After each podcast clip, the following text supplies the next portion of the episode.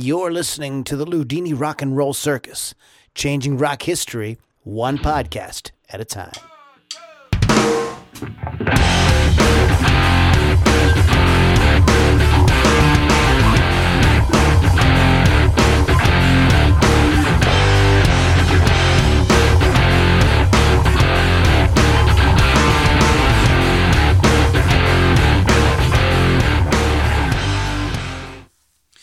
Cats and dogs, lesbians and lizards.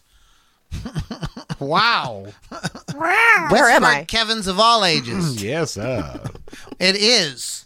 It is the Loudini Yes. What is it? Rock and Roll Circus. We are back once again, coming back just like those chicken wings you had yesterday. They just keep coming back. Right, oh. Mr. Pittsburgh? Oh, Now you that's said the gift that keeps on giving. You said it. Oh, Lord. So. Nice. Want to give a shout out to Wolf's Customs as always. Check them out. I'm holding up this link to the camera. It's okay. I keep Yeah, looking up there that's too. Just hold it to me and Lily. Okay, Wolf's Customs. Go check them out on the internet. still do. Wolf'sCustoms.online. Dot online for great custom artwork done on your musical instrument. I always call it artwork. It's more than refinishing or painting. That just sounds like that's like this is it's artwork. It's really really cool. Do you remember when um, Jimmy Page was bored and he painted that dragon Right. on Yes. his on his Telecaster? You know, Yes. Or the uh, when Eric Clapton had that SG uh, Les Paul, and then they they painted it all psychedelic. I think he had a girlfriend or somebody did that. You know what I mean? George like- Harrison Yeah, George. his- yeah, So yeah. there's all of these. So making your guitar kind of an artistic statement. Eddie Van Halen's guitar was like, you know, very, you know, yes. Keith Legendary. Richards, Les Paul. yeah, Yes. The time I got sick on my bass. yeah. Maybe not the same. Kevin's all about that bass. yes, I am. Yes, I am. Uh, that was now that was a chunky one. That was a chunky one. Chunky's back. I don't think that's the way that song goes. You can say it any way you want to. I want a chunky bar. Remember the little chunky bars? Yeah. Back in the That day? was the that was the I that was the commercial. Chunky's back, and it was like Is it full of really? raisins and peanuts. Ooh, No. la, la, Are you Chunky. serious? It was. Really? Yeah. How did I forget that? Well, But I still want one. memories. so, Mem- anyways, I don't know how we memories? got from Wolf's Customs to Chunkies, but um, so the guitars and musical instruments, they would they were like making an artistic statement. So Chris Thunderwolf Dodson is sort of carrying that on. He's like helping you sort of realize your vision. Um, so check him out at wolfscustoms.online, rockrageradio.com. You want to download the free app. Free. Free, you say? That's And you want to go to LoudiniRockandRollCircus.com, become part of our inner circle group. Um, in lieu of doing these, um, our podcast live in there, I've been going in throughout the week and doing short little things. Yes. And sometimes that's cool, so you guys can pop in and ask questions or just say, you know, I have a funny haircut or whatever. You do. So you can check that out, I find out more information about that at uh, LoudiniRockandRollCircus.com. There's also all kinds of stuff there, our entire archive, all the links to all the different uh, places where you can listen to podcasts, just tons of cool stuff. So check it out, LoudiniRockandRollCircus.com. Um, yes, so let's, uh, we're going to be talking about uh, really good, are the rock magazines that we feel are really good. Um, some some of mine are from yesteryear; they no longer exist. Right. But you know, it's going to be a little trip down memory lane.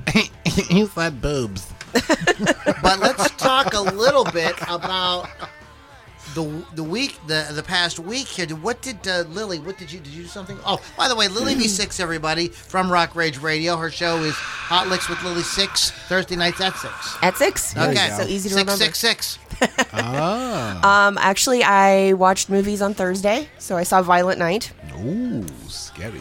Absolutely, now my favorite Christmas movie in the whole world. So I totally recommend it. It's not gore. No, I'm not gonna say it's not gory. It's not horror, but it's definitely violent. Hmm. But it then kicked you in the feels, so it's really good. Uh, Friday was my office Christmas party on the Gateway Clipper, and I was knocked out for Saturday on that because I drank so much. And then that's what I've done, and I'm going to TSO on Saturday this week. Oh, that's right. Very cool. So I will report back on that next week. Voice. tit sucking orgasm. Yeah, yeah. Trans Siberian Orchestra for those who don't know. Trans Siberian Orchestra after that. The tr- Wow. Yeah, and um, they are all trans, by the way. They're Yeah. You it's right in the hip name. with the times. Oh, it's right in the name there. they are an orchestra who's trans Yeah. from Siberia. it's very specific. Very specific. Ridiculous. Nice. what about all right? okay, Mr. Yeah. Oh, man, I know went down You the all wrong, right there? went down the wrong hole. Oh, that's what she said. Hey! Okay, hold on. Oh, crap. Dude. That's my wrong hole sound. That is the wrong hole sound. Definitely the wrong sound for the wrong hole. Gosh. So Mr. Pittsburgh is in the house. Mr. Pittsburgh. Yeah, I and- watched the, I watched an oldie an oldie movie. Not really oldie. Well, I guess oldie from where I come from. Uh, it's the 1998 movie uh, Still Crazy. Have you ever seen that? Still I've not seen crazy after all these years. The only one you might know is Billy Con- Connolly, the uh, Scottish. Oh yeah, I know Yeah. yeah, and and the whole premise is it's uh, about a band from the '70s that broke up under very unhappy circumstances, and now modern times they decide to get back together, and it's kind of like a it's kind of a heartwarming Spinal Tap, but it's it, I, I'm like wow I never I never saw the movie before, and it came up, and I'm like oh let me take a look at this. It's really cool. A lot of very '70 rock and roll sounding music from this movie, and it was a lot of fun. What was it called again? Uh, it is called Still Crazy from 1998. I can relate. Yeah. yeah. Still Crazy. All right. Well, um, we uh, we ooh, again Hey, let me tell you a story. about a about a man named Jed. Poor Mountaineer barely kept his family fed. Oh, But boy. um, we were talking earlier before the podcast started about a, a little adventure you had. Yeah. I don't know why. it Way back in your day, Oh. I was doing one of my voices. That's what it was. I was going, "You dirty dog, you dirty dog," and it reminded me of this incident. A friend of mine went out to see a local, just a little, little tiny hole in the wall club, and uh, the band was kind of this old blues band. It was all white members except for the singer, who was this older black fella.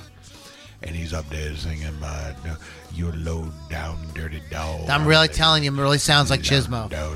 I think it was I don't, Chis- I don't think it was him though, because I think I've seen Chismo. But he's, you know, my friend and I are having a couple of drinks, and he's singing away, "Uh, "Dirty dog," and we look up, and he's not on the stage.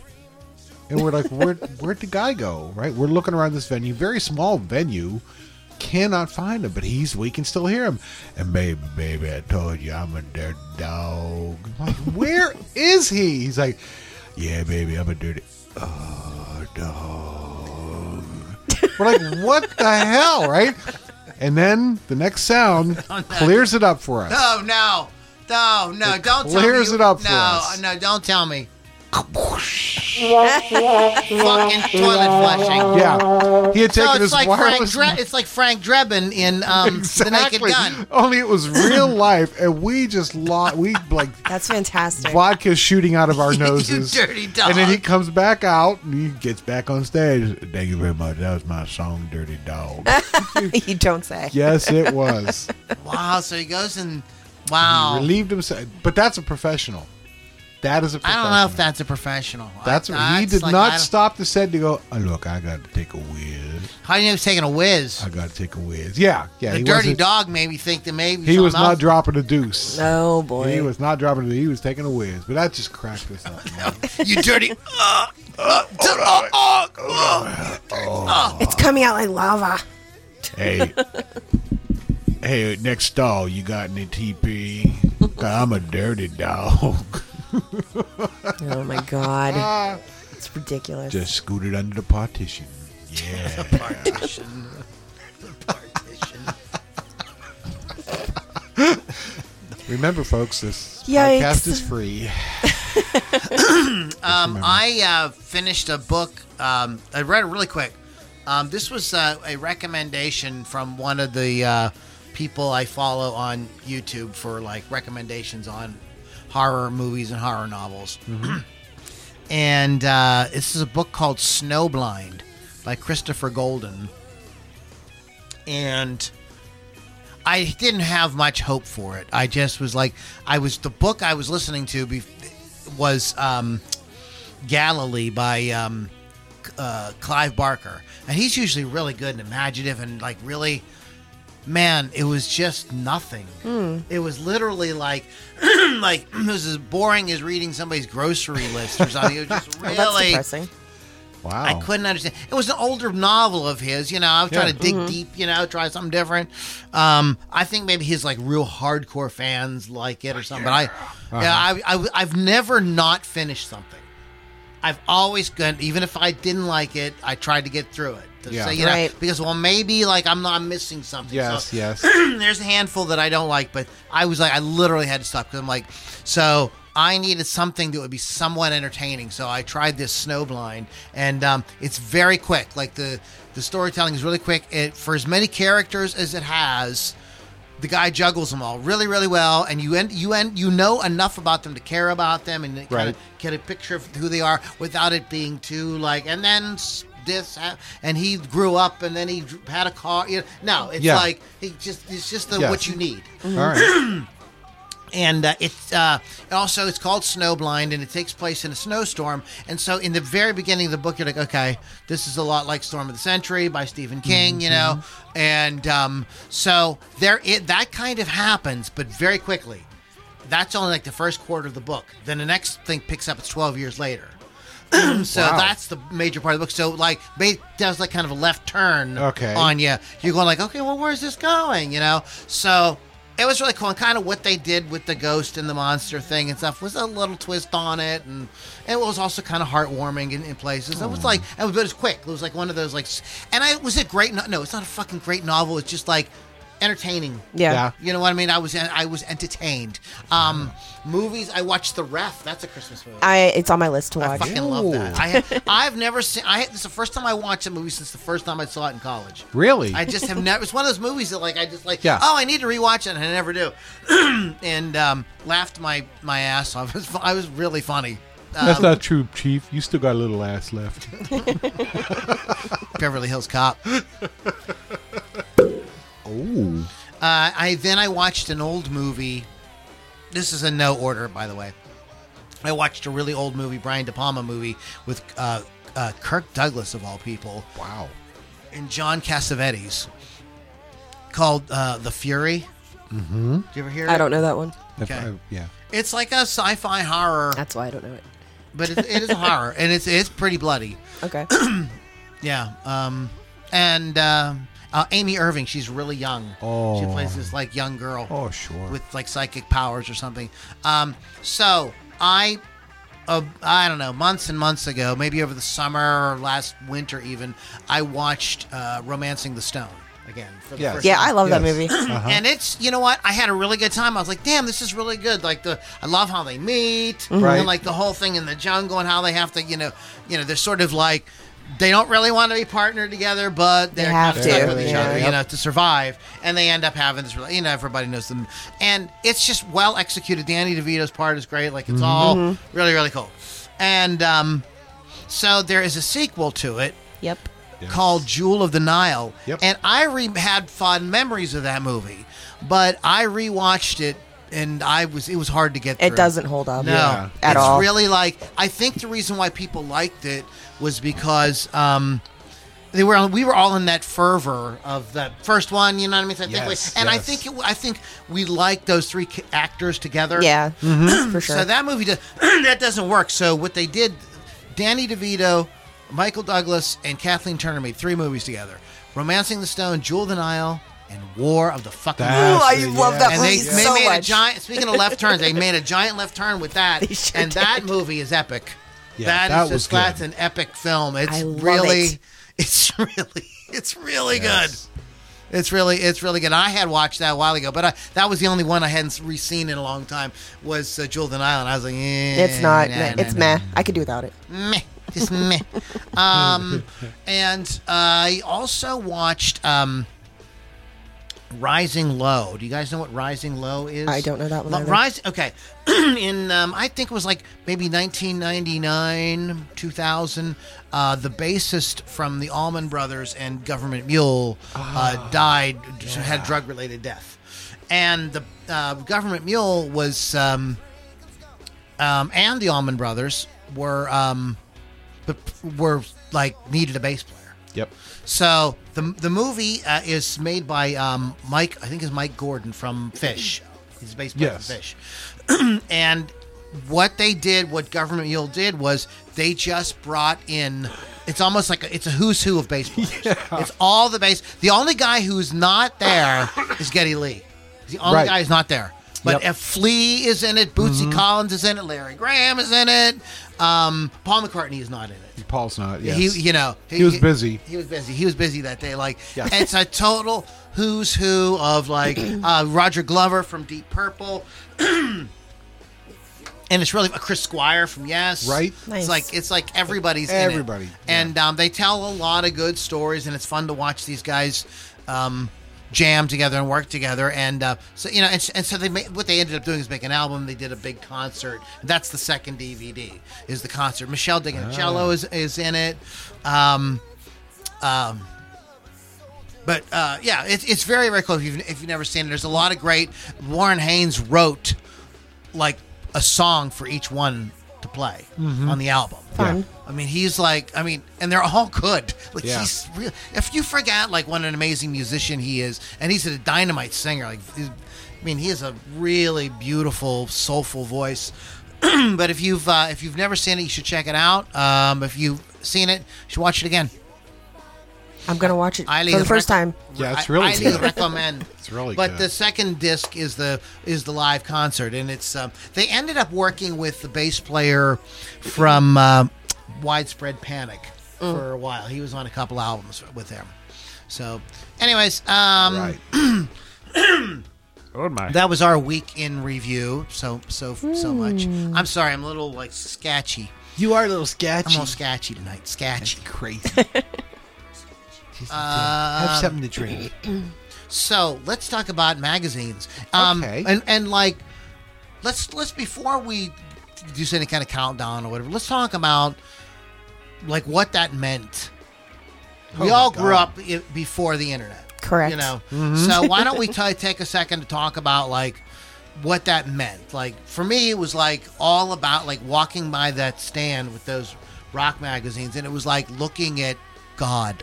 Uh-huh. I mean, these were the people that were just like they were larger than fucking life, and you didn't see them all the time. You couldn't look anything up there. It wasn't even MTV yet, barely maybe. Mm-hmm. MTV maybe just you know, do, but you know, and then you would read all these stories Yes. about the mm-hmm. artists, and some of the stories were some of these magazines were a little more gossipy mm-hmm. than Yeah. others, but that just added to the mystique, you know. What about you, Lily? Were you into rock magazines at all? I was. Uh, my cousin Josie used to uh, have subscriptions to a bunch of them, and then whenever I would go to the, uh, I guess a bookstore, I would go and read them. And I was mostly for the photos of the rock stars, of course. Being a female, over j- than just you know reading all of the articles. But they did uh, tell me what concerts were coming up, like what tours were coming up. They would tell me what CDs Somebody were was working coming on out. a new album. Yeah. yeah, Right, So that sort of thing, which I Yeah. you know always wanted to know. So yeah. Yeah. What about you, Kev? Yeah, a lot of my uh, a lot of my magazines were like guitar and bass. You know the you know we'll talk about some of them I'm sure, but uh, but that's how I got because you didn't have YouTube to teach you things. Yeah. So you'd go to the back of the magazine and they'd have tablature or music for you. You're like, oh, that's how they're playing that. Okay. You learn about new people. I remember reading about uh, Billy Sheehan for the first time. Nice. Melissa Etheridge. Uh, just all these people. I'm like, oh. And then years later, I'm like, I remember that article about them. You know, very cool. Eric Johnson. Yes. Yeah, I've never. I I was introduced to Eric Johnson, Paul Gilbert, Billy Sheehan too as well. I was Yep. really Allan Holdsworth. Jennifer. Uh, is it Jennifer Baton, Batten, Yep, yeah, Batten, yeah, Baton. yeah. So, so it was like Baton? that was really cool. So, I mean, these magazines were sort of presenting like, like what's not only what they did. That was part of what they did, present kind of Right. what's new and kind of like. But they did more than that. They told you they tried to tell you the stories behind the artists mm-hmm. and kind of you try to get inside their head and learn about who they were. Now, again, we're sort of spoiled because there's like a, there's a rock documentary about almost every band. Yeah. Right. You know. Yep. Um, so you know we're, we're but this is where you got all the and again yeah you did find out about what's coming up you wanted to know you know maybe stuff about the songs um, the the rock lifestyle. They would tell stories about you know what they were you know their you know what their life was like and everything. And um, I'm sure a lot of parents were happy that the, their their children were reading about this Yes, thing. I right. know- that was the thing my parents were really nervous about. when I started getting into music was like, I mean, it was like a floodgate of everything. There's no like you can't like get into that world, and even if you do it under the uh, auspices of Christian music, you know, it doesn't take long for that to just all kind of become one thing. Um, so let's go ahead and start with uh, maybe picking picking something off a list that you. We'll start with Lily, All right. and we'll just kind of discuss a handful of them here and see where it goes. Okay. So uh, the first one on my list is Rock Candy Magazine. It's a bi-monthly 100-page rock publication produced and managed by a bunch of British rock Wait, journalists. excuse me, real quick. Is this an actual It physical? is. Okay, that's the other thing I want to make You sure. can only- Let's not Yeah, talk about blogs. No, no, no, it's not. Um, and if you let me finish, I'm sorry. Come on, I- Loudini. I'm sorry. these are uh, rock journalists with decades of experience in music and magazines, writing for legendary publications, including Kerrang, Metal Hammer, and Raw. They wanted to read a magazine. They wanted to create a magazine that people could read, and they cared about whether Aerosmith's Rocks was better than Toys in the Attic, stuff like this. Um, whether Iron Maiden were mightier than um, with Di'Anno or Dickinson, whether Journey's Escape is the greatest AOR album and ever, and if Rob Halford brought his stage gear from M and S or was it S and M? Ah, So um, these guys came up with this. They they they wanted to. So it's newer. It's a newer magazine, but they wanted the feel of how magazines were when we were younger. It was like you know you wanted to read about all the stuff that it, what we talk about even on the podcast. Um, so the latest issue. Oh, they don't do demographics, market intelligence, any of that. They just it's not people wearing suits. They just wanted uh, to Just talk it out. about the greatest era of rock there was. So These it's are, mostly seventies and enthu- eighties. they're enthusiasts. Yeah. So the latest issue that's out right now, they talk about um, Rainbow. Excuse me, I'm getting. I think I'm getting a cold. oh no. Ten pages of in-depth uh, anal- uh, analysis of the relationship between guitarist Ritchie Blackmore and vocalist Ronnie James Dio. Now the cover of this latest issue is really cool. It's like a drawing of Rainbow. It's pretty cool. Drawing. Yes. A drawing. And another article that's in this magazine is uh, Bound for Hell on the Sunset, Sunset Strip. What was it like to be part of the Sunset Strip's 80s hair metal phenomenon? Uh, we interviewed two women who were at the heart of the action in, the, in an in depth 10 page feature. So it is an actual physical magazine. If you want it here in the States, you have to order it online, but you can get a subscription to it, which is pretty cool. Pretty cool. Yeah. Pretty cool. Pretty cool. What do you have, Mister Mister Pittsburgh? So when you first proposed this this topic, Proposed? I did no such thing. good day, sir. Um, the, the, the- immediately the very first magazine that came into my head was Creem. Remember Creem? Yes. Yes. And for you folks at home, that's C R E E M. So It's a good thing you spelled it. C R E E M. So Creem was a monthly uh, American uh, music magazine. It was based in Detroit, whose main print ran, whose main print run lasted from 1969 to 1969, dude. Oh boy, I have something to say about that later. To 1980. Don't hit us. No, I won't. You know, when the mics are off, folks, she beats us. She really does. You like it. Uh, so it ran. Uh, it, it had a run from 1969 to 1989. It billed itself as America's only rock and roll magazine. Wow, that's a mighty bold statement there. Creem. It was first published in March 1969, dude. Thanks, buddy. Uh, by Barry Kramer and founding editor Tony Reay. Uh, influential critic Lester Bangs. Remember Lester Yeah. Bangs? Of course. Served as the magazine's editor from 1971 to 1976. It suspended production in 1989, but attained a short lived renaissance. in- Renaissance. It's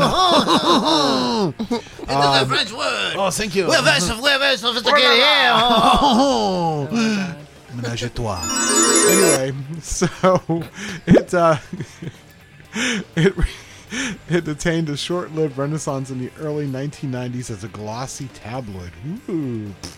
In June 2022, Creem was relaunched as a digital archive website and weekly newsletter and quarterly print edition. But yeah, that was the first one that came to mind was Creem. They have a big advertising uh, campaign. it's all over social media. Yes.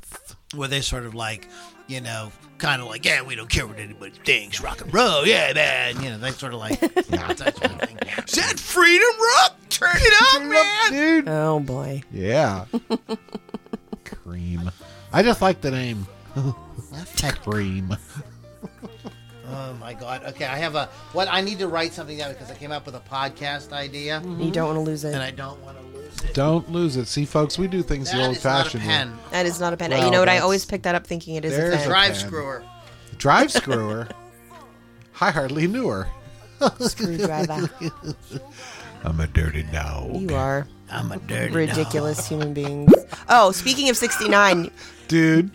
do you know the whole uh, CD series, uh, Now That's What I Call Music? Yes. They're up to 69 now, by the way. Oh. Now That's What I Call Music 69. That's great. I'm like, holy hell, when did that happen? It should be like all like oral sex. It should be. I don't think it is. I didn't even look Oh, at this yeah. at the track listing on it yet, but I happened to go through it when I was seeing new albums coming out. New from KTL. 69, dude. The song about oral sex. You know, Wow. let's talk about this. Okay. Let's talk about sex. I knew you were gonna do it. I was singing it in my head. Oh my gosh. I've got that. Let's in- talk about Musician Magazine. Um, Okay. while everybody was reading Rolling Stone, I gravitated towards a magazine called Musician Magazine. It was a monthly magazine that covered news and information about American popular music. Alish- and, uh, excuse me, initially called Music America, was founded in 1976 by Sam Holdsworth and Gordon Baird. The two friends borrowed $20,000 from relatives and started the publication in a barn in Colorado. Subtitled The Art, Business, and Technology of Making Music, it became known for its extended and thorough articles about the stars of rock music. Musician was not intended to be a fan magazine. The founders envisioned it as a publication about the musician's craft, and as a result, it earned uh, the respect of people in the music business. As Holdsworth told in an interview in 2003, created a level of trust that made the musicians feel they were talking with peers. In the same article, he said that musician was also known for unearthing details that the average magazine did not, such as why a musician chose a particular brand of instrument or what was the inspiration for a certain song. Musician never gained wide following, although it had devoted readership right here. The magazine was respected by critics for the quality of its writers. Among the best-known writers for musician were rock critic Lester Bangs, soon to uh, be film creator Cameron Crowe. It was later uh, renamed Musician, Player, and Listener and was headquartered in Gloucester, Massachusetts. Due to the expense of running it, Holdsworth and Baird sold it in 81 to the company that owns Billboard. Holdsworth and another company executive bought it back in 85 and they ran it again um, until the magazine folded in 1999. Sad. So it did not, you know, it had it had its day. Um, 76 to 99. Not bad. Not bad. Not bad. Can't go forever. Unfortunately, you know, terrible magazines like Rolling Stone continue, but Yeah. something like this, which was really, Fuckos. I really, I, I really, I really dug. I understand why, um, you know, the expense of it, and it is a what is something that would appeal to musicians more, but uh, not exclusively. I mean, if you were like.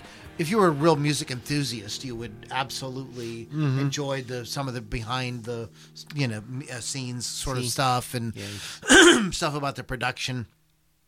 It might be just dry down here or something. It might Maybe. be. You know, I better have a drink. That's what I'm doing. chug chug. Yeah, musician, uh, '80s magazine, '80s. Yes, yeah, yes, I remember Well, was- that. yeah, yeah. I was. Uh, it was cool. I, I enjoyed it. I, I got a lot out of it. I, it was a it was in my formative years about music. So usually, whatever musician magazine said about that song or Mm-hmm. that band or that album, that's what my opinion was. There you go. Yeah. hey, I mean, I was you know Until you formed your own. 16 years old. you know, I mean, I was like wide open. I didn't know anything. You know. So go ahead, um, Miss Lily. Lily. Revolver magazine. Oh yes. Heavy metal music and hard rock magazine, published in North America. It's been in print since 2000 and is about both established acts and up and comers in heavy music. Um, you can find the latest in hard rock and metal music interviews, concert announcements, and more. Uh, Revolver Magazine is your destination for everything heavy. Um, in the fall of 2017, Revolver under Revolver underwent a brand relaunch, including a redesigned print edition and website, so they are still in print, um, intended to embody the art and culture of heavy music. They also have the Epiphone Revolver Golden Gods Music Awards, um, in an annual awards ceremony established in 2009. Um, originally called the Revolver Golden God Awards, they were they went on hiatus in 2015 and came back in 2016. Um, the latest issue they have is the winter issue featuring the Melvins. Uh, the, Mel- the Melvins for 40 years, King Buzzo and his wild band have been a genre unto themselves. This is how they forever altered the course of heavy music. Um, all photography by Tools Adam Jones, and it's they do six issues per year. Um, the Melvins. Yes, that's on their latest issue. Melvins. That's a cool band. Oh boy. That's a good. There's a I I don't forgive me. I don't remember the guitar player singer's name, uh, but there's a I can't remember which channel, which YouTube channel it is. I don't know if it's. I don't think it's Loudwire or any of those. It might have been more of a music one where he breaks down his riffs. That's Oh, fun. Okay. You know, he just kind of breaks. He's just kind of this flying. I think he plays the flying V. and man, I was like, I didn't know that much about them, but he wrote some sick riffs. He was Yeah. talking about this. I was like, dang, like it was like some heavy shit. Pretty cool. Pretty cool. Noise. Good pick, Lily. What do you got? Are you looking Mr. at me, sir? You you You looking at me? looking You at looking at me? me? There's nobody else here except for Lily and you, so you must be looking at me. Oh boy. So the main magazine when I was uh, growing up for me was Guitar Player because I, I wanted to be a guitar player. Uh, I'm not sure why I picked up the first issue. Probably somebody was cool on the album. Oh, you know who it was? I remember exactly why I picked it up. It was Randy Rhoads. It was right Ah. after Randy Rhoads passed away. There it is. Uh, so I picked it up and just was mesmerized by the information in there, the the, uh, the the pictures, and like I said, in the back there was all this tablature and stuff like that. And I collected them for years and years and years. But you know, Loudini, if you have to move, you have to move all those magazines, and they get heavy. So I eventually did. I, I think I sold them for a guitar or something like that. Oh. But um, and I'm kind of sad I did now because there was a lot of good articles, man. Stuff on Gary Moore. Um, oh man, I had this one, and I actually uh, a friend of mine got it. Uh, the uh, uh, local library was getting rid of their magazines, and he grabbed a bunch because he knew I liked these uh, guitar player magazines. And the one issue was Rick Nielsen's guitars. Oh, no. Oh my gosh, like- that's probably a good one. Hold on, calm down, because it was like 10, 10 pages of all his guitars from the time, and somebody had ripped out all the pages. Uh, so I was so mad. it's on, it's on some kid's wall in Yeah, a that- bedroom. yeah. Oh, it's in right. trash now. Anyway, so uh, Guitar Player magazine's an American uh, popular magazine for guitarists, founded in 1967. It's still around. It's not as good, I think, as it used to be. It's a much thinner magazine, as most of them are, And mostly ads. and mostly ads, Yeah. unfortunately. Yeah, it's mostly centered Yeah. around selling you gear. But uh, yeah, but it's still out there if you want to go look for it. Um, the first uh, it two issues of Guitar Player magazine. I got two at the same time. No, Yeah. not because I was rich and I bought them. Must I be had a. Guitar Player. One, uh, my uh, first guitar teacher, his name was Rick DeMarco, Uh-huh. and he had them, and he just gave them to me. And um, one I don't remember. It was from the late seventies. Had Lee Ritenour on the cover Okay. and I still have it somewhere. Do you? Yeah. And I and the he had one from like 1969 Dude, and or six. What what year did this start? Did, did you? 67 is when Okay, it I- it might have been from 67. Wow. And it's got BB King on it. Wow. And yeah, I mean, it's like, I mean, when I was, I'm gonna, I need to go back and relook at it because I haven't looked at it in years. Uh-huh. But I remember thinking like the really, re, uh, Lee Ritenour was better mag because like it was more current Right, to me. right, It had yeah. more things that I understood. this looked like some really old, Yeah. you know, who are the, you know, who these old guys, Who you know, I know what was going on. Now, obviously, I would, I need to go back and find that. You but need yeah. to. That's pretty cool. Yeah, I, I did enjoy Guitar Player magazine a lot. I'm not going to go through all of mine because I could be here all night. Yeah. Um, this is a, okay. Mo, uh, most of mine on my list are from yesteryear. Yeah. But real quick, I want to mention a, uh current uh, magazine called M Music and Musicians. Um, sometimes just known as M, uh, is an American magazine based out of Redondo Beach, California. It covers the music industry. It was established in uh, 2009. The central management team is made up of Merlin David from performing songwriter, Rick Taylor from performing songwriter, creative director, a bunch of people you don't know. It doesn't matter. Okay, according uh, to its initial press release, M matches first class features, interviews, and reviews with a distribution model, a new distribution model, and offers insightful, in depth coverage from rock, pop, hip hop, R&B, country, folk, and jazz.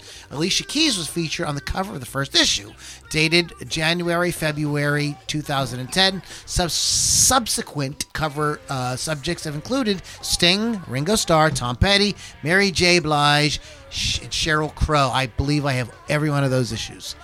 Um, the encore section uh, regularly features work from archives, veteran rock photographers such as uh, Henry uh, Diltz and Norman Seeff. Um, that is the best part of the magazine. Yes. Is they have the gallery in the back Okay. of, cla- of photos of artists by some of the like great rock photographers. Oh, nice. And some of these images are just like they're so Fantastic. captivating. You know what I mean? Like, and they say like I don't know. th- You know, uh, uh, it goes to show like with really good photography, that's the difference between like you know, hey. You know, you guys stand over there, and I'll take a picture with my si- cell phone, and uh-huh. that'll be your band picture. Yeah, Right. Versus that's getting somebody anymore. like Michael Goltz or somebody who really knows what uh-huh. they're doing to pose you and mm-hmm. light you and everything, and then you have this like amazing. Then know how to tweak it afterwards, and- Exactly, and, yeah. then you have this amazing thing that makes you look like way cooler than you really are. right? right? Yeah.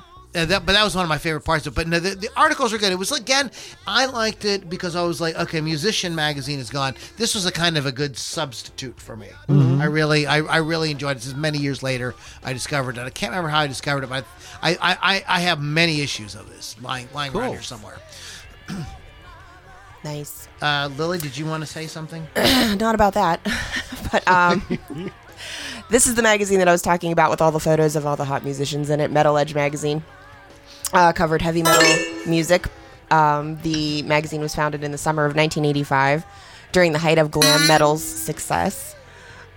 I have a great YouTube video that I'm going to share later regarding this subject. Nice. Zenbu Media uh, acquired Metal Edge in February 2007. Both Metal Edge and its sister publication, Metal Maniacs, ceased operation in 2009. Um, metal Maniacs fo- focused more on extreme subgenres of heavy metal, such as thrash and death metal, while Metal Edge, the one I read, focused more on glam metal and traditional heavy metal. Uh, for more than 30 years, Metal Edge uh, has been the leading name in the world of hard rock and metal. The magazine's mix of exclusive artist interviews on stage, backstage, in the studio, and behind the scenes reporting, up to the minute news, and high quality photography captured and helped define the look and sound of heavy metal throughout the decades. Um, they were teasing a little bit um, on Facebook, saying that they might be a print magazine again, but that's that's just teasing. It's uh, now just online, so you know, it's fine. it's the one I miss because that's the one where I'd go to find, you know, Motley Crue and Poison and Skid Row, and so I can have all my posters for my walls. Ah, So, yes. Right, absolutely. That's a, that's a good one. Uh, it's, it's interesting. Lily's are a little bit more current than ours. Right. You I know? wonder why. um, She's a youngster. Mr. Pittsburgh. So I'm going to go. My next contribution, con- my next contribution to this show is Spin. Spin magazine. That's a good Remember one. Spin? I have it on my list. I wasn't gonna. I was gonna skip it. Okay, Go but I ahead. figure I'll, I'll No, no, bring you it. go I'll ahead, bring, Tom. no, You you know go what I'll no. do? I'll bring it up. All right. Spin Magazine is an American music magazine founded in 1985 by publisher Bob Guccione, Guccione Jr. What other what other magazine did he have there? Uh, was it Hus- Hustler? it was Penthouse. Penthouse. yeah, Not that I would. Larry Flynt. I never saw it. Larry. that. Larry. What's his name? Did Flynt. Hustler? Larry Flynt. Flynt. Yeah. we saw the Hustler Club in New Orleans. Hustler Club. Did you know? We saw it. We walked by it. We didn't go in. My. Hustler. Oh my. Not Hustler. Uh, Penthouse. And I had, and that was a magazine. Penthouse was a magazine that I bought a lot. Yeah, because it's a little. I don't. I, I- little raunchier. No, it was definitely Playboy. raunchier. It's a little Playboy. dirtier. I mean, like there would be like an entire spread pull out with just a vagina. Yeah, Yes, legit. that was You know. nice. And then Larry Flynn said, "I see your magazine, and I raise you this." And I, it was all out the windows. Anyway, um, Uh, ba, ba, ba, ba, ba, ba. The magazine is now an online publication since it stopped doing print editions in 2012. I'm like, wow, really? Yeah. It's been that long? Yeah. Oh well. But anyway, that was my next. There, to be one of my there- what's most famous about Spin was the was the owner. Him and he, Bob Guccione, he would get in arguments with people and stuff in the media. Uh-huh. I, him and Axl Rose were supposed to have like a boxing match or something like. Yeah. you remember, you remember that? Yeah, I Did you remember, remember hearing that. about that, Lily? I No, I don't know. yeah, I that one. forget what they were fighting over, but they were going to get. Hysterical, though. Yeah, they they went back and forth for months, and finally they was he was like, you know, Bob he's like, I'm going to beat your fucking ass.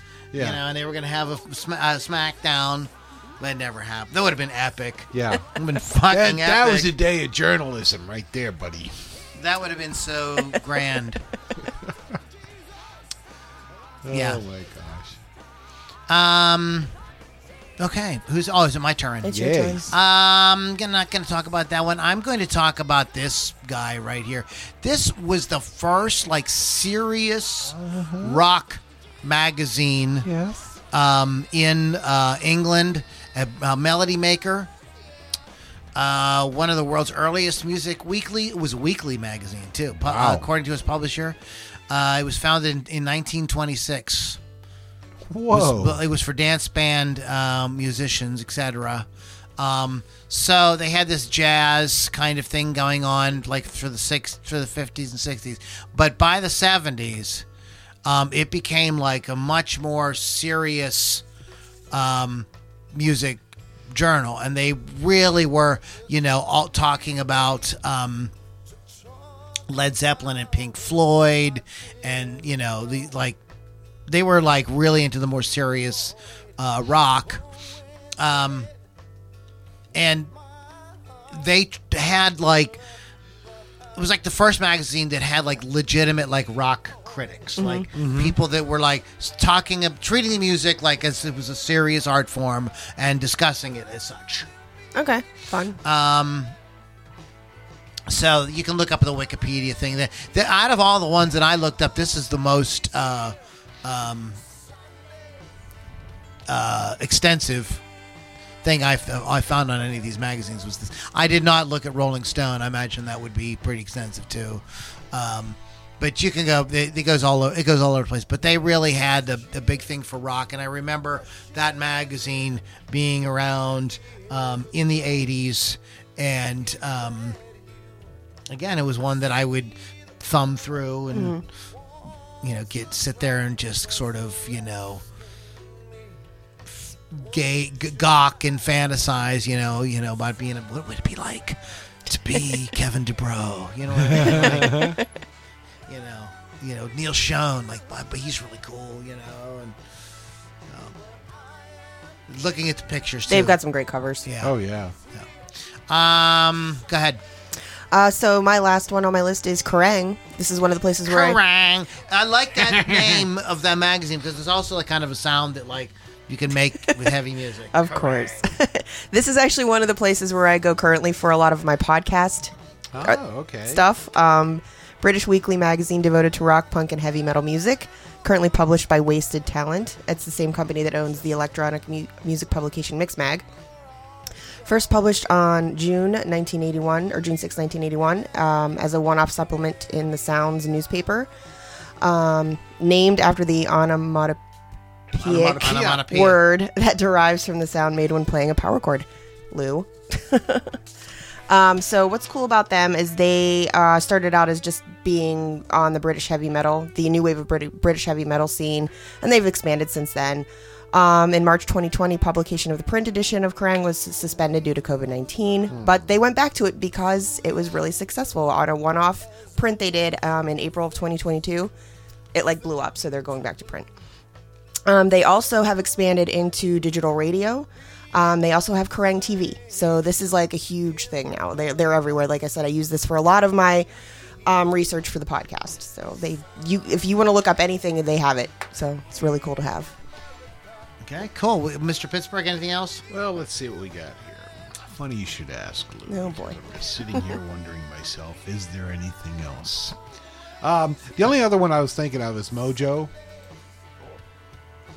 Mojo. Mojo. I don't know that Mojo. Yeah, well, it's from United United Kingdom. That's why. United It's not Kingdom. true. Two of mine were from the United Kingdom, so Uh, you don't well. know Well, nothing. Maybe they're better, more better known, more knownish than this one is, isn't it?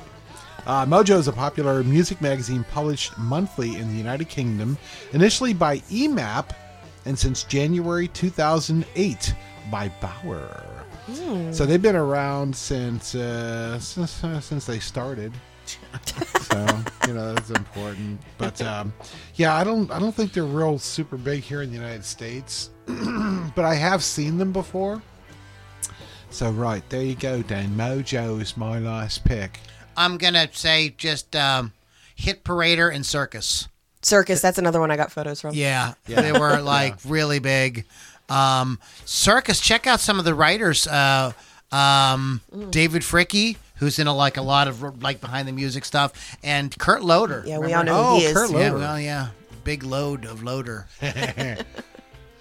um, and Hit Parader Yeah. was started out in the 40s, but uh, you know when the big rock thing happened, the you know the they jumped right on it, and we were like a pretty big rock magazine for a very very um, long time. Songs that made the hit parade. Yep. Yes.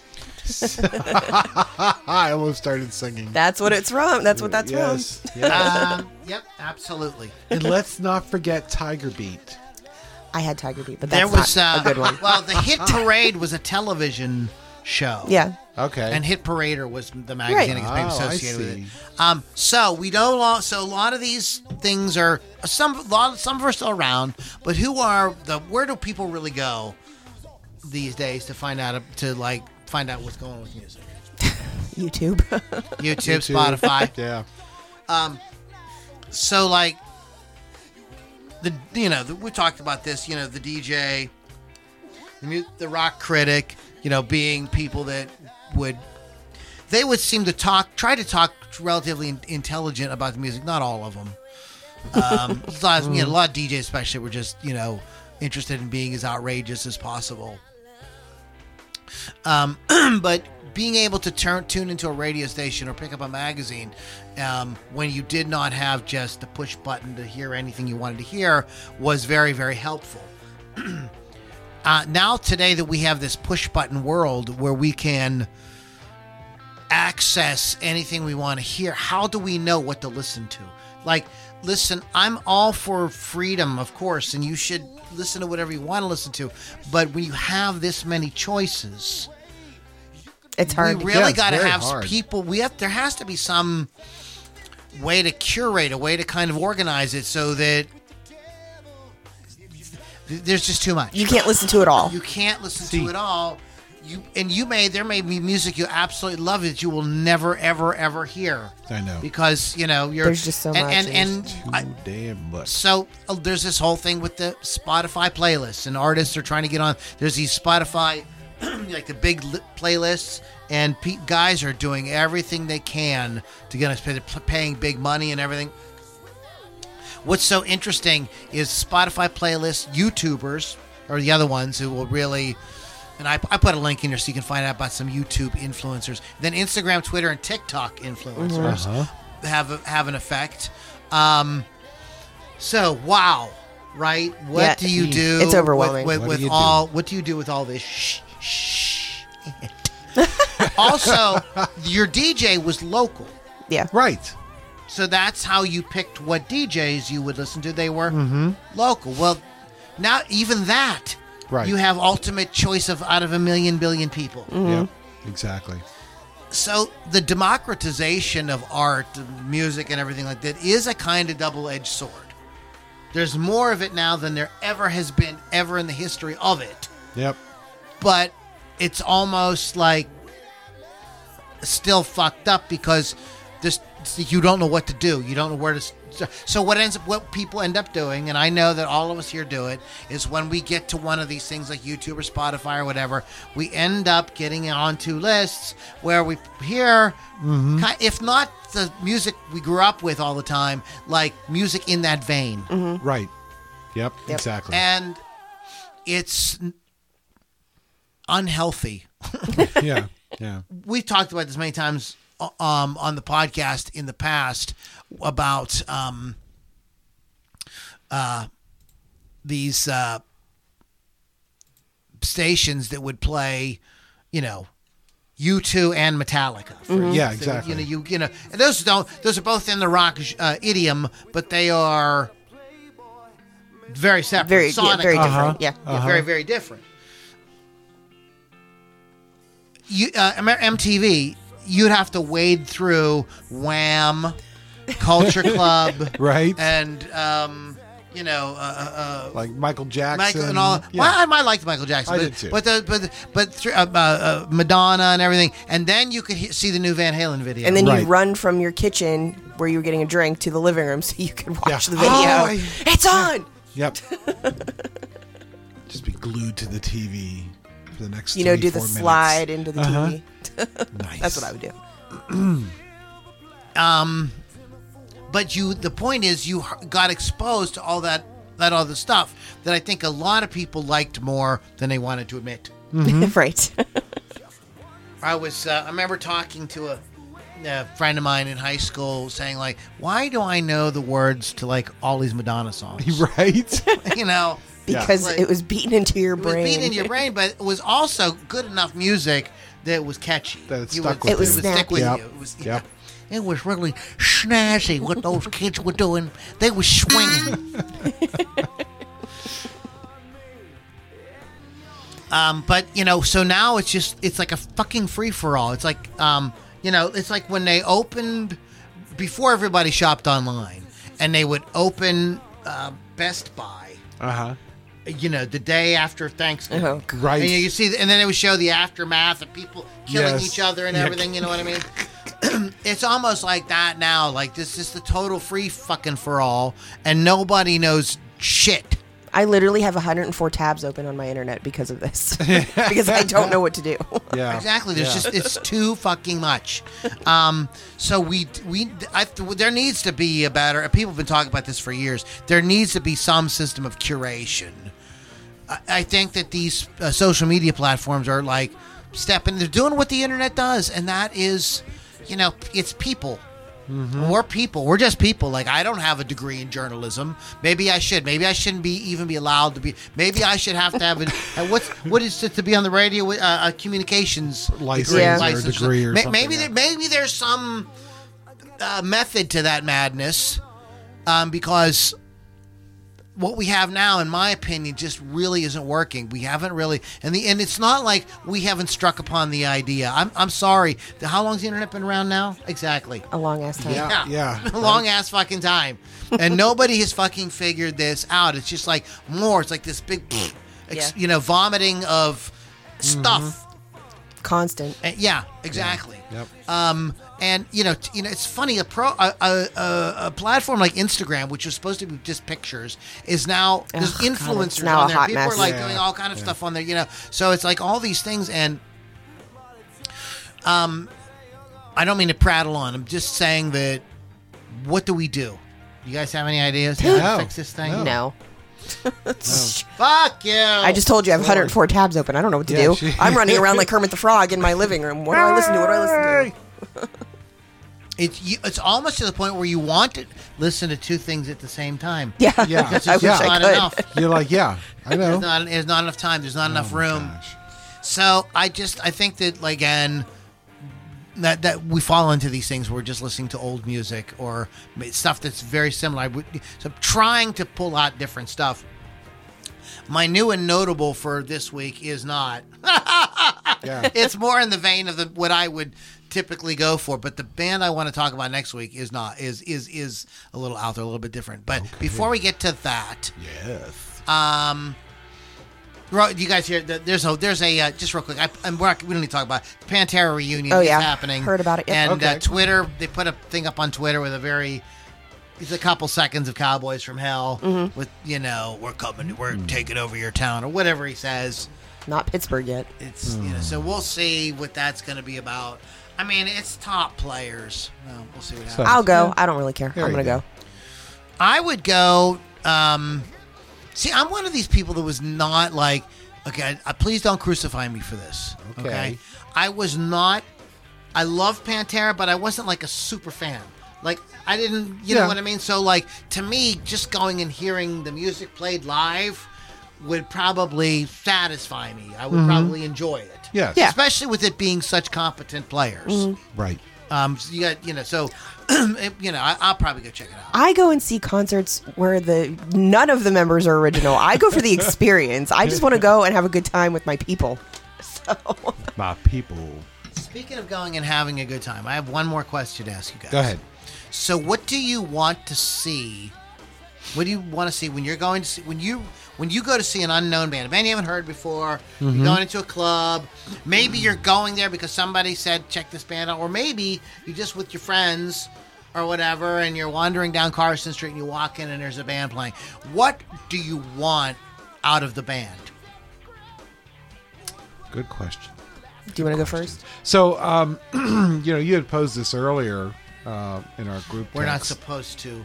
What? We're not supposed to. The audience is supposed to be under the illusion. that Oh. We're just bringing this up and we're talking about it naturally. All right. So I was trying to edit, do it. edit that last.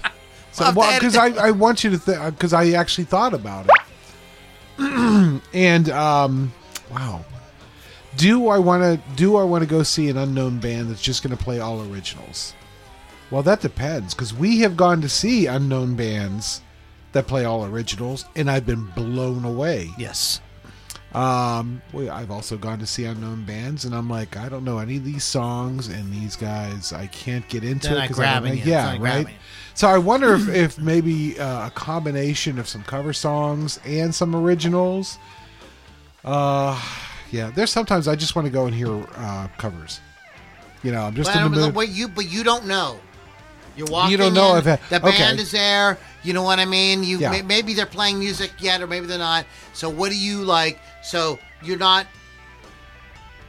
You so you like the idea of a mix but what else? There's more to it than that, isn't there? Yes. So what else do you want to experience? Do you? I mean, what else is important to you in in that experience? Is it just whether they play covers or originals or? Uh, I think the I think the uh, relationship between the band and the audience is very important. If you're just up there, s- standing there playing, you're not moving, you're looking down at your fretboard the whole time. Big yawn. Oh yeah. I've You know? bands or looking that. at your fucking tablet. Yeah, I've seen Uh-huh. like that too. Yeah, yeah. But if they're up there and they're bantering amongst themselves, they're bantering with you. They're telling little funny stories about this song or something that happened to them the first time they heard this song, or so, then it's like I feel like I'm part of this experience. You know, it's we're kind of like in a family situation, and Uncle Tony's up there telling me about Aunt Maud and why he wrote this Aunt song about it. Maud. And then there's Maud. so yeah, I want there to be some sort of relationship between the band and the audience too. Anything else?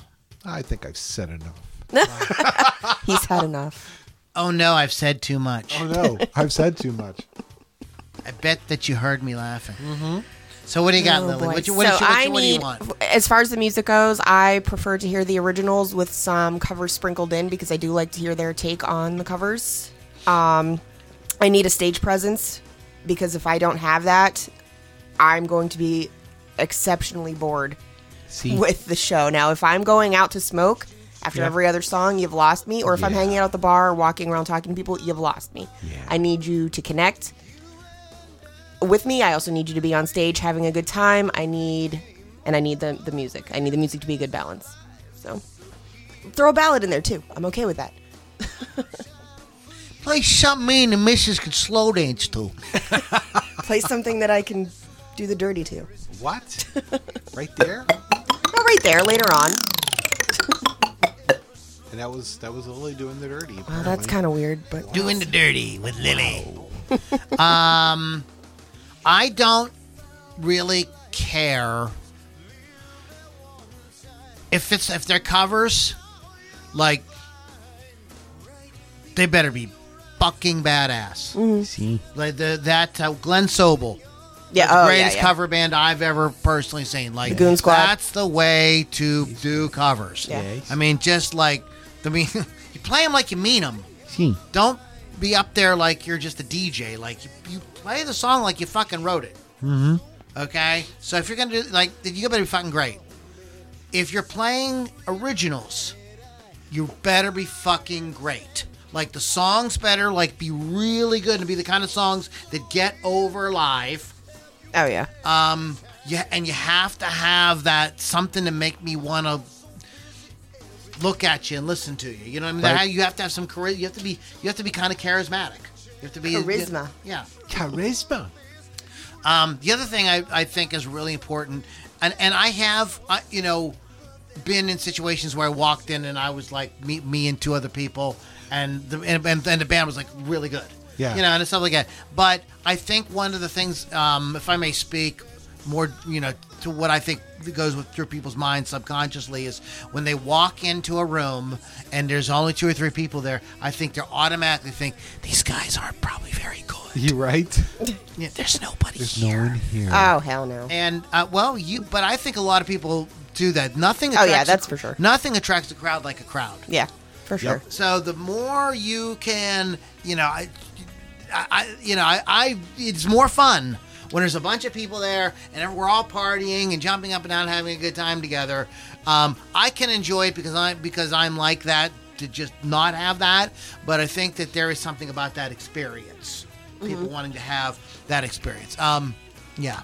Uh, and if there's some way that you can. Uh, the, the other thing that's a pet peeve of mine when the band comes, they plays all originals, and I can't hear the vocals Ooh, yeah. Ugh. mhm. because Yeah. I'm like, that's what you're trying to latch onto is like the Right. vocals, you know. And if I can't hear what they're doing, then it makes um, it's hard for me to kind of like latch on with the, what the song is. It might be Mm-hmm. a great song, but I can't. You know, that's a huge part that's missing. But so those are those are just sort of my There you thoughts uh, on it. We have some new and notable shit. Shit. We're gonna play some goddamn shit. Oh boy. And there it is. Um, We're in a roll. So we are going to start out with. Um, we're going to moot that. The point is probably moot. It sure is. My sisters um, went to see uh, Rick Springfield last week. Oh really? They drove to some I love Rick. some casino out in the middle of buttfuck. Yeah. yeah, that's usually the places he plays. And um, and fairs. She said they they they love him. They saw him when he was here down at the Meadows a few months ago. Nice. They were they were gaga.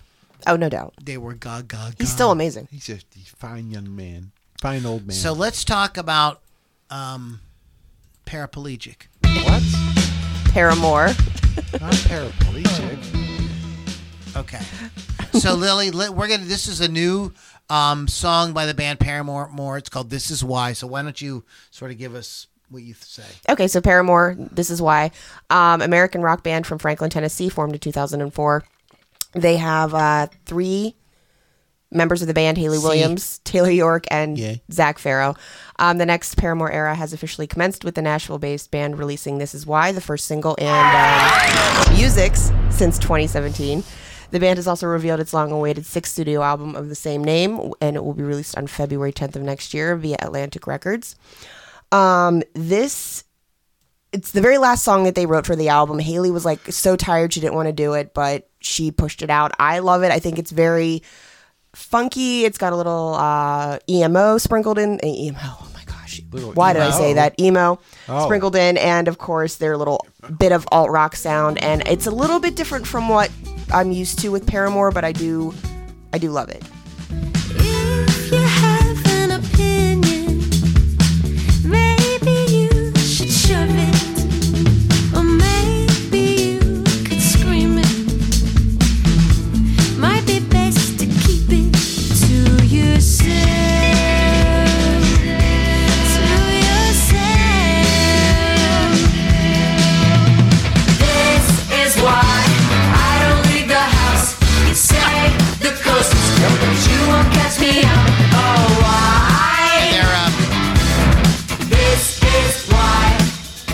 They're they they're out like like in a lagoon Yeah. Yeah. and singing, and they're, they're showing this the the the camera as well. Like what is that? Some kind of. I don't know. I don't know anything about cameras. It's like looks like an old to me. it It's looks an older tiny, camera like on an the older kind tripod. of yeah. movie old camera. tiny. Yeah. She's got some. I don't know. I just really love it. she's sitting on a rock in the middle of the stream. Yeah. Um, what does she do? She's doing some funky little go-go dance.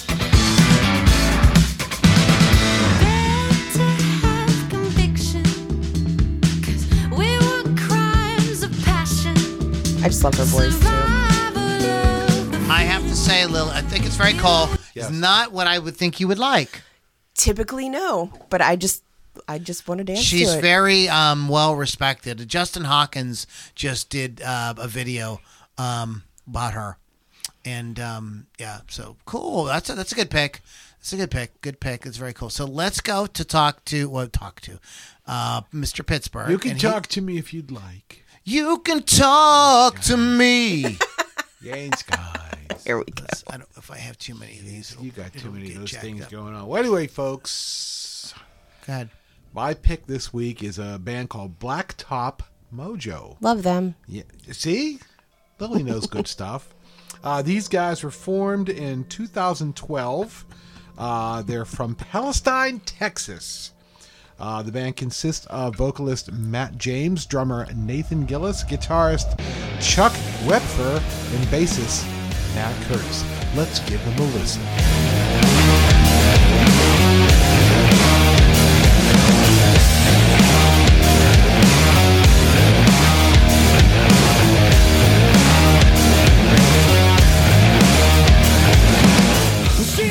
Okay, so we're at. Where it looks like we're. It, you know what this reminds me of? This reminds me of Sling Blade. Right when they You were know, the, the band, Yeah, yeah. Except these guys are good. they're good. Yeah, But I've seen there- them But live. there's this. Um, that's what the video is like. It looks like they're they're at the back. of, together and play on the porch. they're like yeah, like they're at the back of Sling Blade's house, Right. And they're having a campfire uh, with for their friends. The lead singer tries to dance. I've seen them live.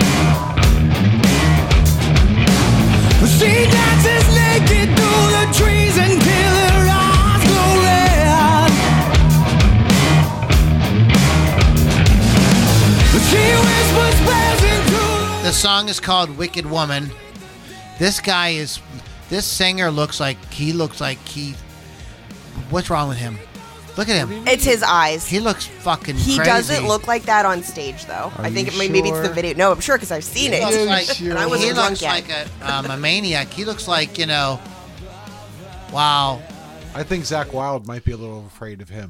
he looks no, like that's not. he remind he he could have been in that movie opposite Juliette Lewis, uh, Natural Born Killers. yeah, yeah. yeah, he looks like he's pretty. This dude looks like you know it's gonna be Cray, it's gonna be squeal piggy all night. No, they're super nice Southern boys.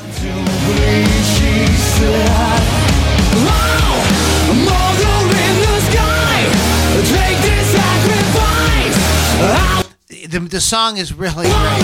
Who's distracted though? and now the spirit in the air. Give me a I cannot look at him. I think he's just His trying to be terrified. Has to go away. Told you Yeah, the it's a dancing little He bad. just needs to rock out and not try to dance like a hip hop dancer. Yeah, don't do that. I mean, he's this guy in bib overalls. He's like kind of a biggish dude with Yeah. a big long red beard, red, Red. fucking Red, ginger. yeah. and like he's you know, and he's like dancing around like he's fucking Kid Rock or yeah, something. like, no, no. Don't what are you that. doing, just, man? uh, just do a Just, pose and you stay know. there. He'll learn. no, he doesn't have He'll to just learn. stay there. He could rock out, but like, But not like that. I don't know what he's doing, man. I just, I'm, I'm sorry. He'll The- learn. The He'll song learn. is great. The band's great. It just wasn't. The video was kind of disturbing. I know. I think they were trying to. I think he was trying to be scared because of the witch lady. Hailing Oh, from maybe. Monterrey, Mexico, the trio of sisters, Daniela, Danny, vocals, guitar, and piano, Mm-hmm. Paulina, drums, vocals, piano, and Hel- Alejandra, bass, uh, piano, and backing vocals, erupt with mind blowing riffs, unpredictable stadium filling rhythms, and infectious vocals. Who wrote this? Uh, after exploding online, wow, this is, they hired some writer. This is like total, like, this is total, like, promo speak. It sounds better in Spanish. After exploding online at the viral moment at the viral moment, the warning has been used the momentum for the series of independent releases, uh, including Escape the Mind, uh, 21st Century Flood, Queen of the Murder Scene. What a great title! I like that. Queen Yeah, of the remember that. Murder Scene. Uh, uh, quietly amassing over 120 million YouTube views and 10 million streams, they have already burst into the limelight of hard rock world with their debut single "Choke" on Lava Records in 2021, which reached over 2.5 million streams upon its release. Following five more singles and a collaboration with uh, Alessia Cara uh, for Metallica's the Metallica Blacklist album. The third album called Error, which has been released on June 24, 2022. According to Worldwide Mus- Media, the warning infused rock music with a much needed shot of adrenaline. Okay. That's a lot of the words. I got to tell you, man, um, Wow. th- this band kind of broke my mind. Um, there's if you th- these kids grew up on YouTube. yeah. Their very first video Oh is my these little God. videos that their dad made of them playing classic rock songs. They did like Enter Sandman and Nice. and Back in Black. Right. Have you heard them? No. Oh, Oh wow! We got to play. Okay, videos. we'll have to play some stuff, but um, and they, you know, so that's it's like those videos like nine, ten years old, and then like at each year you see them, they and they, you know, they, they're little girls, but they grow up quick, and the next thing you know, like the next round, there's like songs are like, oh, what they, they got better, and then and then they're on Ellen. And they play Crazy Train Oh, on Ellen, okay, Yeah. cool. and she gives them each ten thousand dollars uh, to go do something, whatever they want to do, and um, they become this really good band, right, Kevin? Yeah. Like really good. the songs are the kind of songs that, like, by the time you get to the chorus the second time, you're singing along with them. Exactly. But it's really good heavy rock. Um, I think that there's a ki- some of the songs, boy, they cover a, a wide range. They're not just a kind of like you know. Um, I interviewed uh, uh, Guernica from Thundermother, and she's like, "Look, we're the female ACDC, okay? Um, you know, but these guys have some of that in there, but they're they got a lot more. The the songwriting is very thoughtful. It's very very very very cool. So I want to um, rock out a little bit of one of these for you guys. Yeah. Um, we'll just this is a called, called song called Disciple.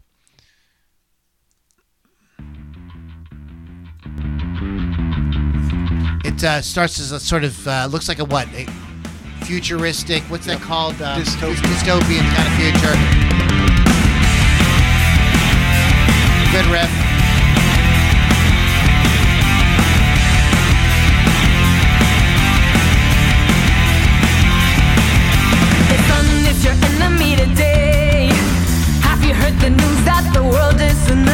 So she's on stage with a megaphone in front of all these like masked people. This is shades of the wall. You know the scene in Yes, the wall where he's yes. walking around. You know, sort of has that, and they're all in kind of jack boots and a kind of like uh, um, Nazi, um, kind of looking uh, leather outfits. It's starting again, but all the non-believers they keep on pretending. Sun is your enemy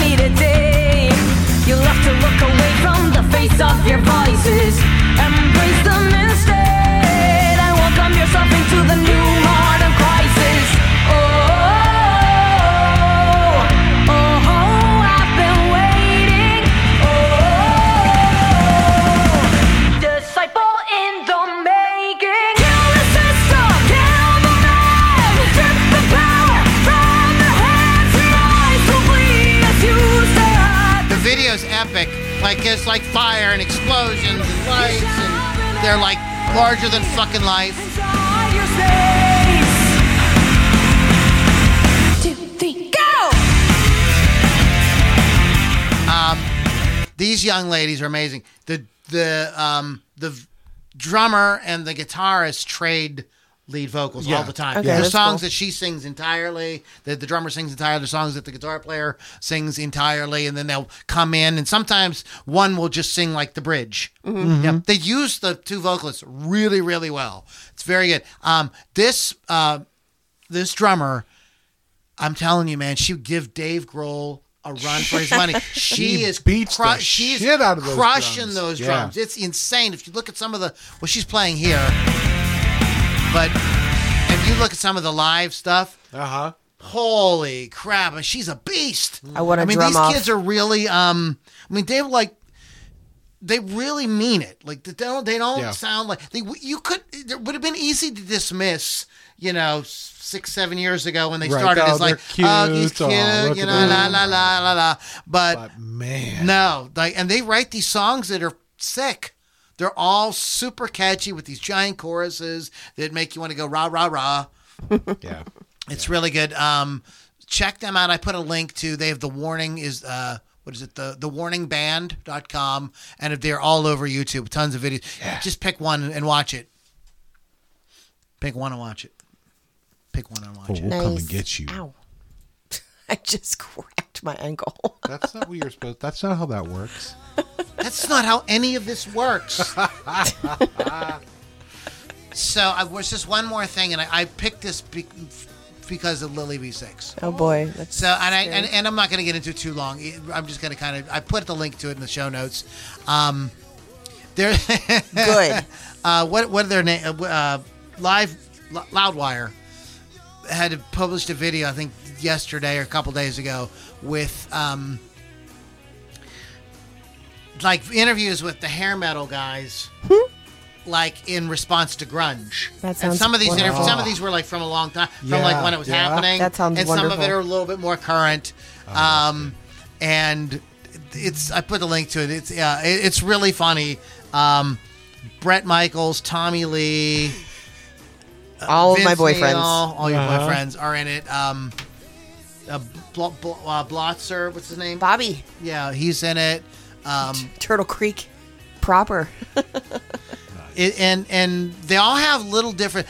Most of them are like you know, the fucking sucks and all that Uh-huh. stuff. But some of them, like Bret Michaels, is like has a really good like insight on it. And, and Tommy He's Lee just too nice. And Tommy Lee flat out says that he really loved that music. He thought he th- and several of them said we knew that what was going on in Los Angeles was stale. We could tell that like Right. it was like the same thing over and over. Somebody needed to shake it up. Mm. Tommy Lee came out with a hip hop album, so he needs to shut his whore mouth. Pure and simple. My name is Tommy Lee, and I feel really good in my knees. That's enough out of you. Oh. And I like to raise some bees for the honey. Uh-huh. Okay, you've had enough. Um, real quick, go to LoudiniRockandRollCircus.com. Go to um, RockRedgeRadio.com, WolfsCustoms.online. So now it's time for everybody's favorite segment. Hooray!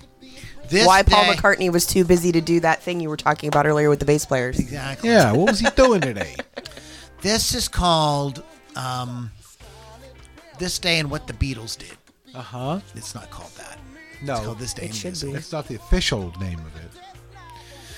Oh, I already saw it. Okay, here we go. So, Oh boy. if you don't, if you, uh, what I've learned on these on this screen Yeah. is if you have the stuff too, fa- you make the window too wide and you Yeah. try to read it, you get lost on the other side Oh. when you come around the mountain on the other side. when you're coming round the mountain on the other side. All right, here we go. 1957, Jerry Lee Lewis, still married to his first wife, Jane Mitcham. Jerry Lee Lewis secretly married his 13 year old second cousin, Myra Gale Brown. Wow. Lewis's personal life was hidden from the public until May 1958 on a British tour, where Ray Berry, a news agency reporter at the London's Heathrow Airport, learned about Lewis's third wife. The publicity caused an uproar, and the tour was canceled after only three concerts. Ooh. Um, Rebel. That just did not fly. Um, In and it didn't. It didn't fly, really. I'm not even sure. Like even in today, maybe maybe in 2022, 23, uh, like a, a big famous rock star could do something like that, and and, and maybe it wouldn't. But no, I I, don't- I, I can't don't- imagine Oh, no. even an a- I if don't somebody- think it would fly if now. somebody No, did that, it would if somebody not did it- fly now. if somebody did that, well, today isn't it like? Aren't they saying like you know Nope. what are they called? Uh, what are they called? Uh, minor attracted persons. Somebody will be offended by it, and it won't be okay. It will not fly, I So. assure you. Somebody's offended that I just year poo pooed on. Tommy Lee. So Yeah. So what I'm saying is like that was a giant like Oh, yeah. thing like and just like wow. So we'll just move on. 1963, the Beatles were at number one on the UK singles chart with I Want to Hold Your Hand, the group's third number one and first American number one, and this year's UK Christmas number one. Wonderful. I want to hold your gland. That's Yes, Sorry, I, don't do. think that was right. On this day, 1965, the Beatles' uh, sixth album, Rubber Soul, started a 42 week run on the UK albums chart. It was the second Beatles LP to contain only original material. For the first time in their career, the band were able to record the album over a continuous period, un- uninterrupted by touring commitments.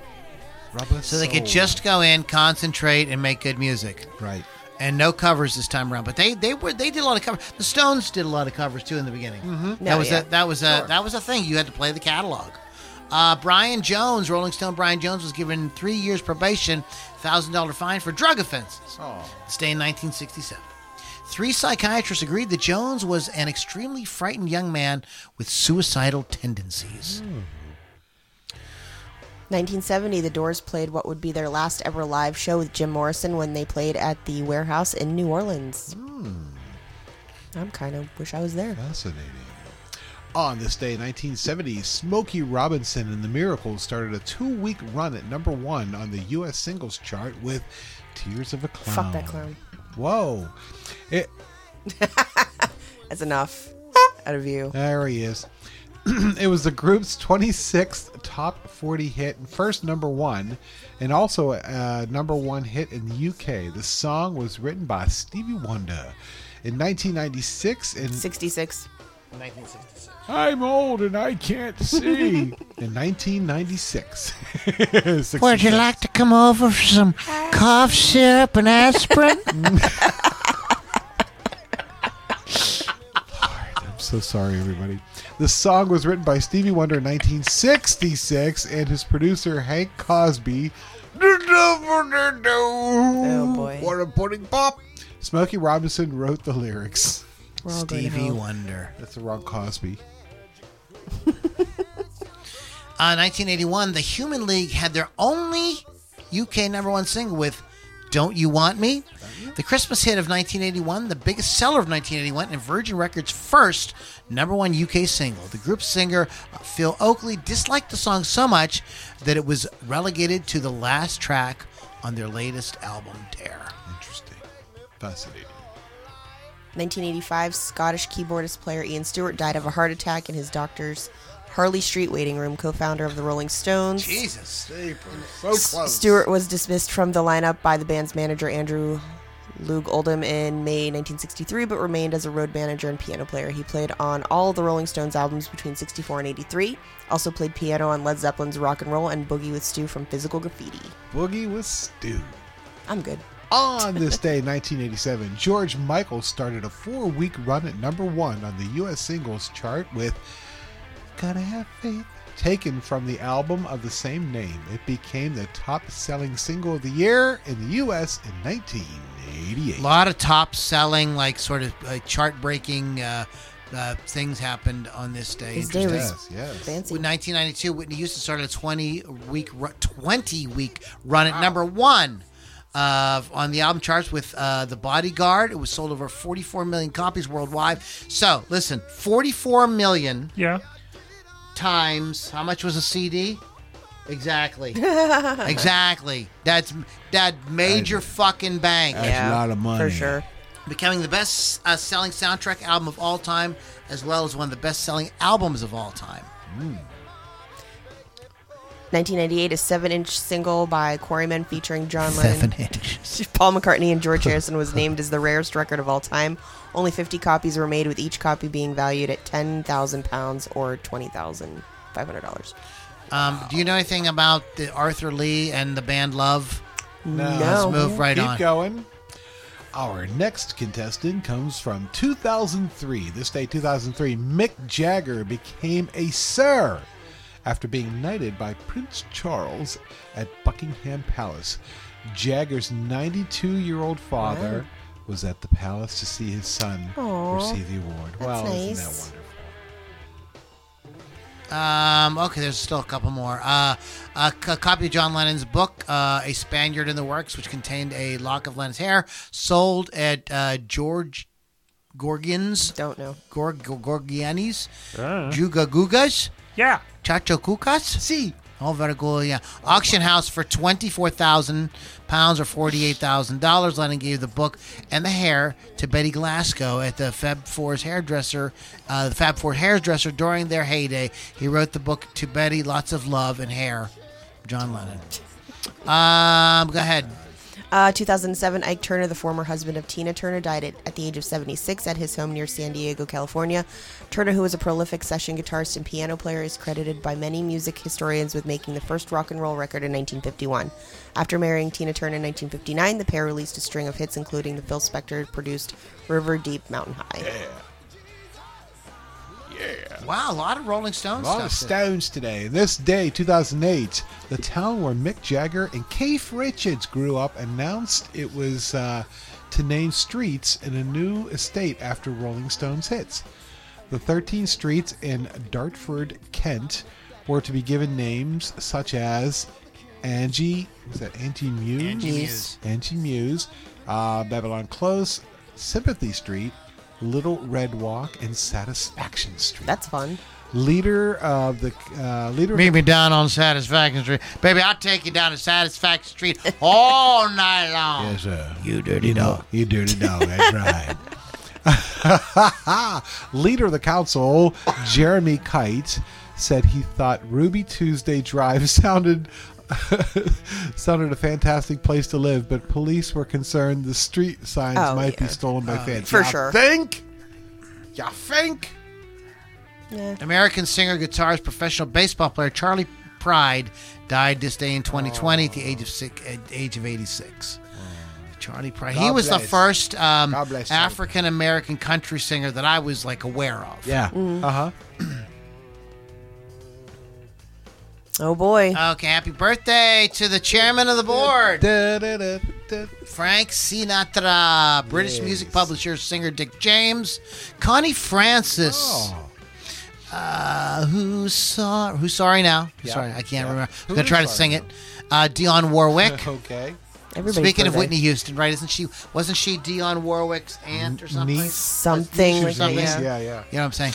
Uh, Terry Kirkman uh, from the Association, Tim Hauser from Manhattan Wow. Transfer, Holy cow. Declan Cluskey uh, from The Bachelors, Mm-hmm. uh, Mike Smith from the Dave Clark Five, Sure. feeling glad all over. Grover Washington Jr. Wow. Uh, uh, the saxophonist with who had the hit "Just the Two of Us." This is a whole day. I like featuring um, uh, what was Bill Withers on vocals. yeah. Oh. Uh, Dickey, Dickey. Betts, happy Wow. birthday, Dickey Betts. Wow. Um, uh, Rob, Rob Tyner from the MC5. Yeah. Alan Ward from the Honeycombs. Woo. Denny Diaz, American guitarist, best known for the founding member of Steve Lee Dan. Yeah. Uh, Ralph Scala from the band The Blue Magoos. Blue Magoo. Ray Jackson from Lindisfarne. I don't know that band. Bruce Kulick, of There course. you go. Meatloaf, Kiss, all kind of things. Leslie uh, Carter uh, from the, uh, the the Unstoppable Sex Machine. Uh, Sheila E. Sheila. Oh yay, Sheila. Uh, as, uh, percussionist discovered by Prince, and then went on to do a whole bunch of awesome things. Uh, Belouis, some I don't know who that is. Nope. Uh, Daniel uh, O'Donnell. Sure. Okay. Donnie. Yeah. Eric Shankman, Claudia Brucken, Danny Boy, who's a, who's a Boy. rapper. Dan Hawkins from The Darkness. Yeah, there you go. Okay. Justin's brother. Yeah. All right, guys, and those are our um, people and places and things. Who are the people in our neighborhood? None of those. I know, right? That'd be awesome if they were. We'd never leave them alone. That's true. All right. So, what do where where do we want to go? Where do we go from here? What do you want to do? 80s, 70s. Seventy-seven. No, we've already done seventy-seven. Do it again. Again, 77 again. Yeah, it's a different week. Crazy. Oh, that's right. It's a different week. I keep forgetting. Yeah, they're, yeah. We Each have week the is power. different.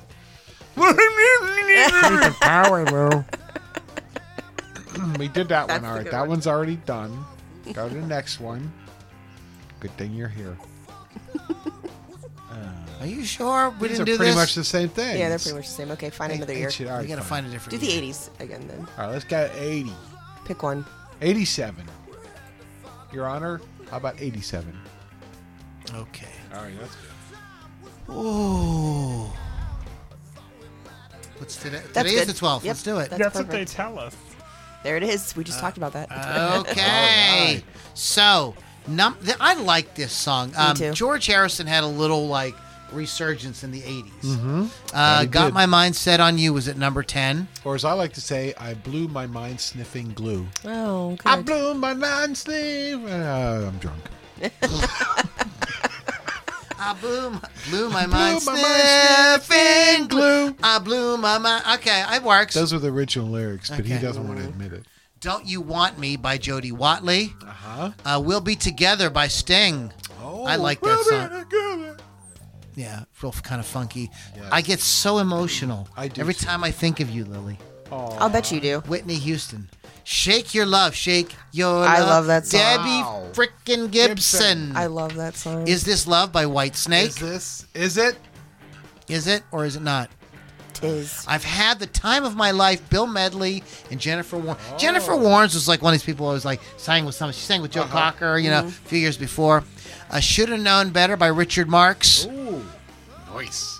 Um, up from number four, Heaven is a Place on Earth by Belinda Carlisle's, and Faith by George Michael was number one. Some other ones, Hazy Shade of Winter, the remake by the Bangles Oh, that was, was on the awesome. charts. I love that remake. I did too. I did. I thought I, I, I thought it was really cool. Um, uh, Brilliant Disguise by Bruce Springsteen. The Power of Love by Laura Branigan was on the, the countdown. Yeah. Candle in the Wind had its uh, was on the was on the countdown. Um, debuts. Let's see. Oh, what have I done to deserve this by the Pet What Shop have I- Bills? what This have I- wasn't their what like have I biggest done? song, but I remember Right. the song being on the radio. Uh, Hot in the City by Billy Idol. Hot in the city. And hot, hot. Oh, I Buster remember that. Poindexter. Yeah, yeah, Yeah, hot, hot, hot. Wow. I'm feeling hot, hot, hot. Another case of like you, w- you would not hear that song today right. Because it's kind of a quirky kind of song, but they would throw it in with everything else. That's throw how we know it. With a little steel drum in there. Um, go to Yep. rockrageradio.com, download the free app, go to wolfscustoms.online, get some mu- amazing uh, artwork done on your musical instrument. Go to LoudiniRockandRollCircus.com to find out more Loudini stuff, including merchandise and how to become a part of our inner circle group, and to find our YouTube archive and our interview archive and all kind of fun stuff. LoudiniRockandRollCircus.com. I did mention Rock Rage Radio. Um, we have uh, a pers- uh, Rock Rage Radio personality is part of the Loudini uh, Rock and Roll Circus, Lily V6. My show is on Thursdays, Hot Licks with Lily Six on Rock Rage Radio. Download the app for free or just go to rockrageradio.com. My 300 show will be in January. Holy free holy. So I am accepting submissions for songs. I'm only accepting 25 songs, so get them in I will, ASAP. s- I will submit. That to means you. as soon as possible, right? It does. I will submit to you. And after the 23rd, I will not be accepting any, so you'll have to wait till another show. Wow, that's Okay. awesome, Lils. Okay, well, aw- awesome, Lily. Uh, Mr. Pittsburgh, is there anything you'd like to add before we get the hell out of here? Nope. All right, guys, have a great week. We'll catch y'all in the next Loudini Rock and Roll Circus.